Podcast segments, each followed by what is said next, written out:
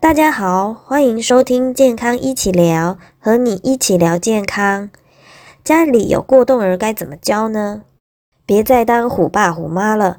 今天我们邀请到蔡百祥心理师来告诉我们过动儿的正向教养方式。Hello，大家好，我是蔡百祥临床心理师，我在网络上都自称蔡心。那今天想要跟来跟大家聊一聊啊，这个过动儿啊，其他会有很多这个情绪的困扰啊，或是人际关系的冲突啊，亲子关系的冲突啊。那大部分的情况之下，很多时候家长就没有招了，也不知道该怎么办，所以可能常常就会用揍他、打骂他的方法，或是变成 可能，呃，可能孩子很小刚出生的时候，爸爸妈妈都觉得自己是一个温柔的爸爸妈妈，可长大孩子慢慢长大。爸妈就变成虎爸虎妈 这样子，今天呢就是来跟大家聊一聊这个现象该怎么办。为什么过动儿会有情绪与冲动的问题？ADHD 哈，它是一个大脑的状况哈。那我们人基本上我们都是大脑在管理我们的行为嘛，哈，这个大概都这样，大家都知道哈。那 ADHD 呢？它来自于大脑有一个功能叫做行为抑制功能的缺损。什么是行为抑制功能呢？很简单的来说，哈，就是我们人呢每天，或者我们人无时无刻头脑里都有非常多想法在跳来跳去。可能我现在坐在这边录影嘛，所以我现在心里面的想法是我要专心录影。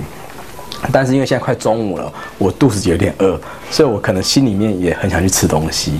好，那甚至于我感冒了。我今天录影后有点咳嗽，所以我很想去看医生。所以在我的头脑里面，它会有非常多讯息在跳来跳去。可是因为现在是在录影嘛，所以呢，我的大脑必须去抑制那些跟现在无关的讯息。也就是说，我很想去看医生，可是我大脑要去抑制一下想看医生这件事情。就要说，哎，先不要想这个，先想录影的事。那可能现在中午了，我肚子很饿，哦，所以我的大脑要提醒我自己说，先不要想吃东西的事，先去想现在录影，把这个录影录完再说。这样子哦。那所以我们大脑有一个功能叫做行为抑制。那这些 ADHD 呢，就是这个行为抑制能力缺损，也就是说，他们变成说。大脑很多讯息一跳出来，他没办法停下它，他就马上必须去执行。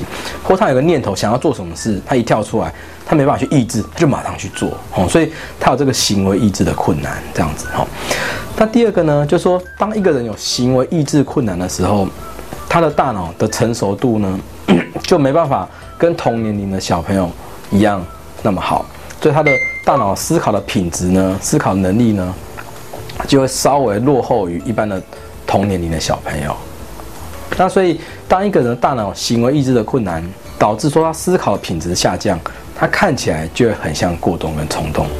如何用正向教养帮助过动儿？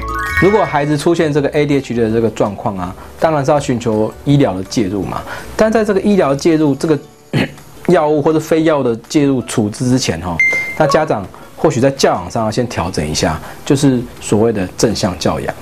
那我常常去演讲正向教养的演讲，很多家长说：“金医师，我的孩子是过动儿，我不打他都已经很好了，还有什么正向教养呢？”这样子，所以最常我遇到的状况就是家长觉得正向教养很困难，很难执行哦。那我先去跟大家说明一下什么是正向教养。正向教养指的就是呢，用比较温和可是比较坚定的方式去跟孩子互动。那讲到这个正向教养，我们就要介绍一下我们的一个。教养的模型，哈，大概大概我会在这里，哈。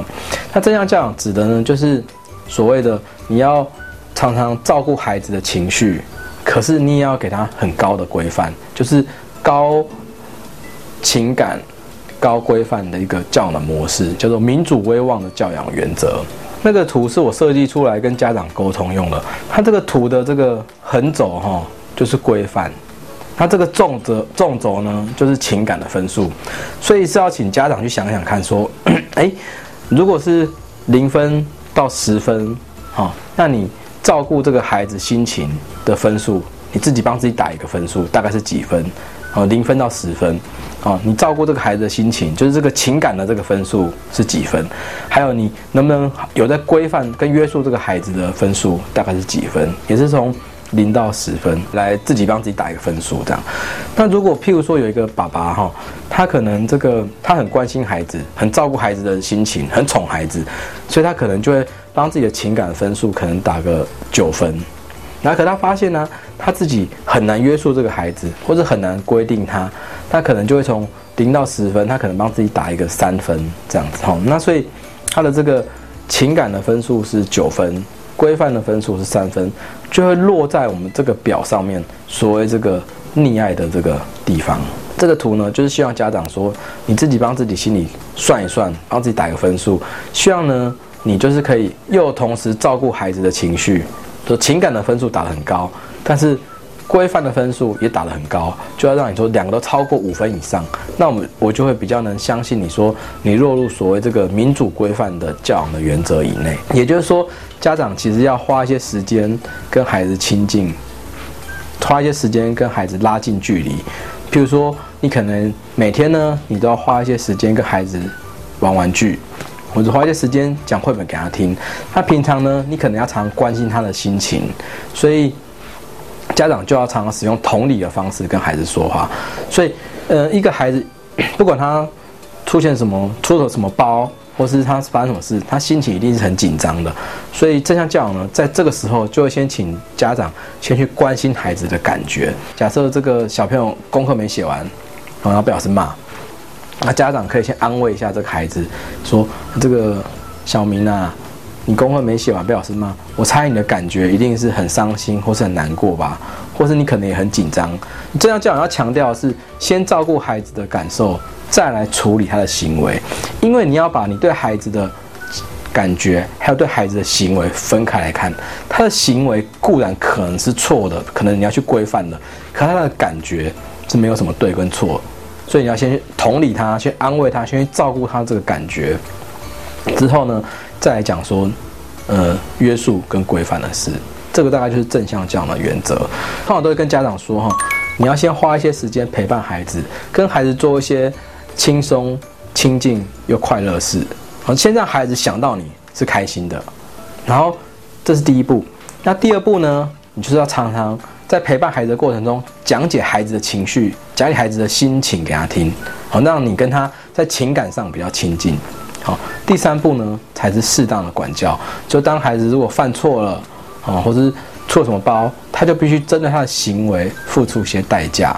好，譬如说他打，假如他太生气的打他妹妹一拳，那他可能就是要去跟妹妹道歉，以外呢，还去帮妹妹就是收拾玩具柜，或者帮妹妹做一点事弥补。弥补他做的行为，这样子，所以特别是针对 ADHD 来说，格外需要正向教养。我都会跟家长说，哈，如果你跟 ADHD 的孩子要执行正向教养的时候，建议你可以使用好行为记录表。什么是好行为记录表呢？简单来说，哈，好行为记录表就是以每一周为一个单位，家长要跟孩子约定三件要做好的行为，啊，那通常就是。请家长跟孩子讨论嘛，但如果孩子比较小，可能可以家长直接帮孩子规定要做到三件事。那这个第一件事情呢，我都会建议是很简单、很简单，孩子就可以做到的事情，就是基本上知道孩子还在呼吸，他就可以完成的事。为什么？因为我们要让孩子哦，就是有成就感，要让他能说，哎，做到这件事，让他觉得这个好行为是他可以做到的。所以第一个就是很简单的事情。那第二个呢？我通常都会请家长跟孩子约束一个生活上的规范，譬如说，呃，早上要几点坐在餐桌，或者是说放学回来呢，那你什么时间点要做好什么事情，就是生活上的规矩。那当然也是从比较简单孩子能做到的开始来约定这样子。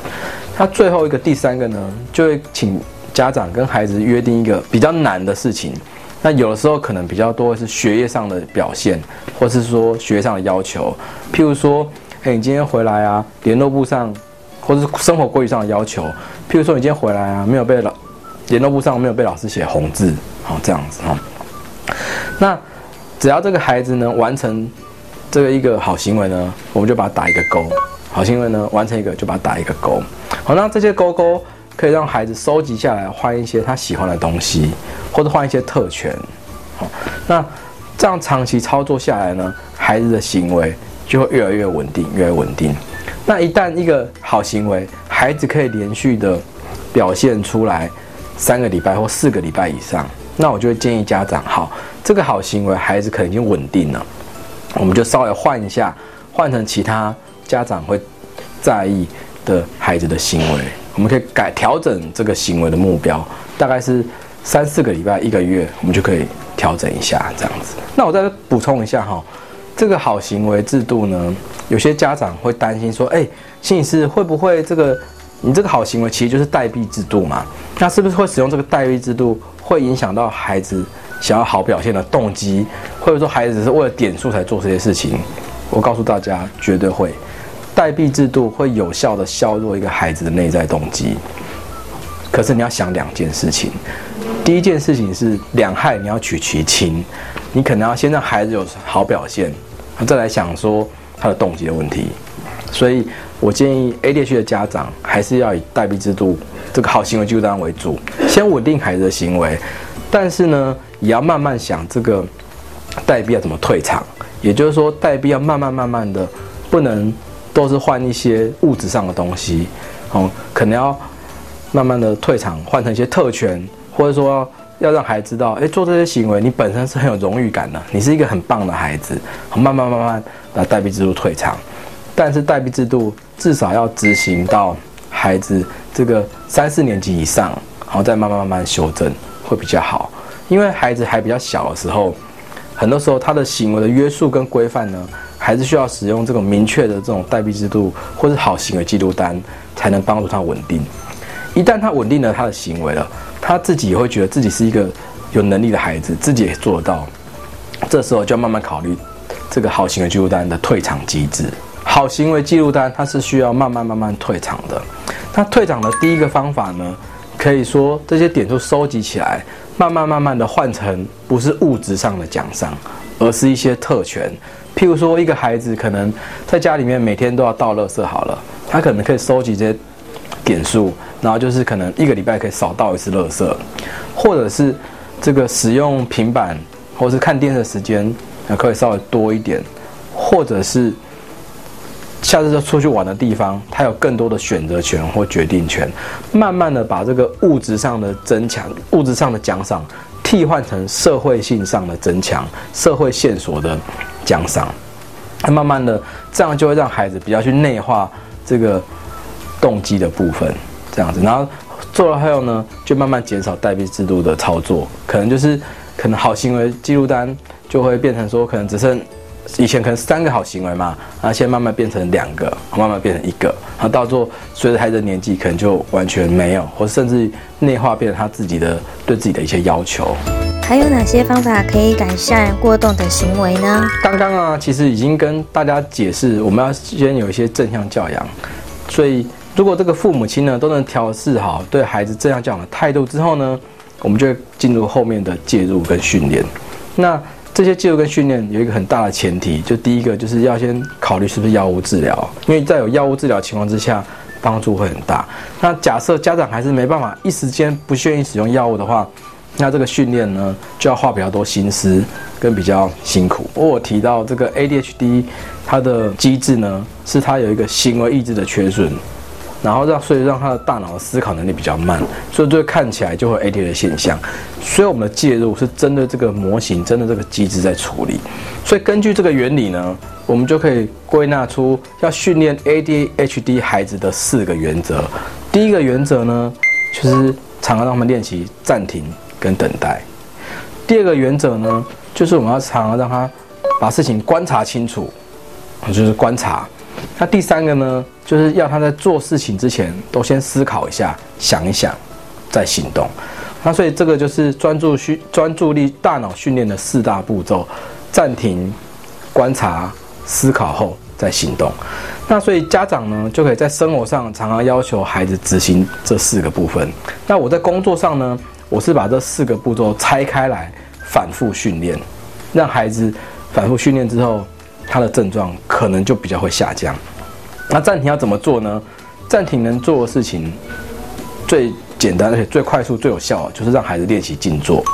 那你很多家长就说：“心理师怎么可能？我的孩子大班怎么静坐？”其实是可以训练的。首先呢，我就先做好这样暂停，呃，这样就是静坐，这样做好坐在孩子面前。那我也会把孩子喜欢的玩具或是喜欢吃的一些饼干放在桌上，跟孩子说，只要你能静坐三十秒，你就可以玩一下下，或是吃一口。那其实对大班或者是中班的孩子，对幼儿园中班或大班的孩子来说，静坐三十秒他们不会很困难，只是他们没有这个机会去训练跟练习，所以基本上你切三十秒，诶，他们做得到，做到之后就马上去增强或鼓励他们，然后他们就会比较成就感，就愿意在静坐。那根据我自己的工作训练，你要一个大班生静坐五分钟是没有问题的。那除了静坐以外呢，家长也可以要求孩子在做他喜欢做的事情之前。我先忍耐，我先等待一下，或是他做他喜欢的事情，比如说玩玩具玩到一半的时候，就跟他说：“哎，你你暂停一下，停一下。”好，让孩子能练习这个暂停跟忍耐，这就是等待的部分。观察呢，我就会准备一些图片，啊，或是一些绘本，让孩子呢由上到下，由左到右。慢慢把这个图片上面的细节都描绘出来，因为 ADHD 的孩子因为行为抑制能力的缺损，有时候他们没办法把事情全貌都看完，就会仓促做一个决定。所以呢，我就会使用这样的训练方式，让他慢慢的把事情观察完。那当然，我除了观察图片以外，对于比较大一点的孩子，一二年级的孩子，我可能也会训练他听觉的观察。譬如说，我会讲一小段话，问他说：“我刚刚说什么？”请你再重复一次，或是把刚刚的大意告诉我。这个就是观察的部分。再呢，就是动脑思考、想想的部分。动脑思考这个部分有非常多细节可以执行的操作。最重要的第一个呢，我们会请孩子去想想看事情的前因后果，就是诶，这件事情的上一刻可能是什么，还有这件事情的下一步可能会怎么样。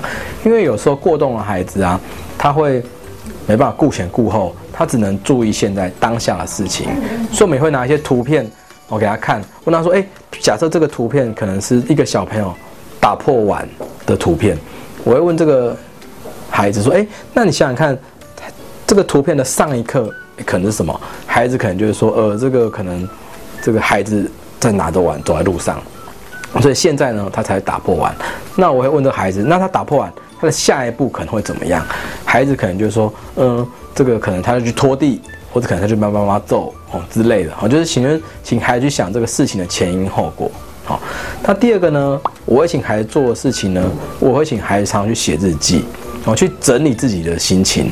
简单说，写日记，你就要请孩子列出时间、地点，还有参与这个事日记的人物，然后这日记的主轴是什么，还有我对这日记的想法跟情绪可能是什么。当孩子可以。透过这个图表去记录这个日记的时候，代表他会慢慢去想这些事情的前因后果，这些事件对 ADHD 的孩子训练他冲动的控制，或者说让他不要这漏洞漏心，都是非常有帮助的事情。那同时呢，一旦孩子如果可以执行这个写日记，他不见得要写，他可以用画的，他把它整理出来啊。所以写日记也是我常会要求小朋友做的。那作为一个孩子能写日记，我也会请他去。整理像摘要表，或是整理说像检核表的方式，去帮他去整理或是归纳生活上必须完成的事情。譬如说，这个孩子可能出门了，我就邀请他想说，哎，那出门之前我们要执行什么步骤？比如说出门之前，你可能要先这个想想看外面的天气，你要穿什么衣服嘛？然后或者说你要想想看你要怎么出门，你的健保卡或是你的捷运卡是不是没有拿？或者说你出门你有什么东西要带？这样子，我会请孩子使用检核表的方式，把自己要执行的事情的步骤给条列式出来。如果我们训练这个孩子的思考，他是越有系统化、越结构化的话，他比较不会忘东忘西或漏掉。那最后一个在思考上的训练，我会训练孩子这个检查，因为这个孩子过动的孩子是很容易漏东漏西的，所以我。我会耳提面命跟他说：“哎，做事情要做两遍，做三遍，想想看你有没有漏掉的地方。”好，那这个大概就是 训练孩子想想想，或训练孩子思考可以做的事情。好，那如果这个家长呢，可以常常带着孩子练习暂停、观察、思考后再行动，那这个孩子的 ADHD 的症状就可能会慢慢的减少。蔡百祥心理师的重点总整理，希望家长呢不要把这个过动儿常常出现的包啊或做的事情往心里放，那你就会非常心累哦。所以可以先多多看看这些孩子的一些优点。其实过动儿有非常多的优势哦，譬如说他们做事有时候会非常有冲劲，譬如说他们有时候思考很有创意。所以第一个我觉得。第一个建议就是先想想看他们的优点。第二个呢，就是当我们在跟过动儿相处的时候，不要忘记正向教养。你要先讲孩子的心情，先讲孩子的情绪，跟孩子比较亲近了，再适当的约束他跟管教他。记得要使用行为代币的方法，而不是揍他的方法。那第三个呢，就是过动儿他是可以训练的。第一个，他可以接受药物治疗；再来呢，也可以讲，也可以试着操作我们刚刚讲解的那的那四大步骤：暂停、观察、思考后，再让孩子行动。这样慢慢慢这样练习下来，孩子的症状就越来越少，那家长也就会越来越放心。谢谢大家的收听，别忘了多多支持健康一起聊，和你一起聊健康哦。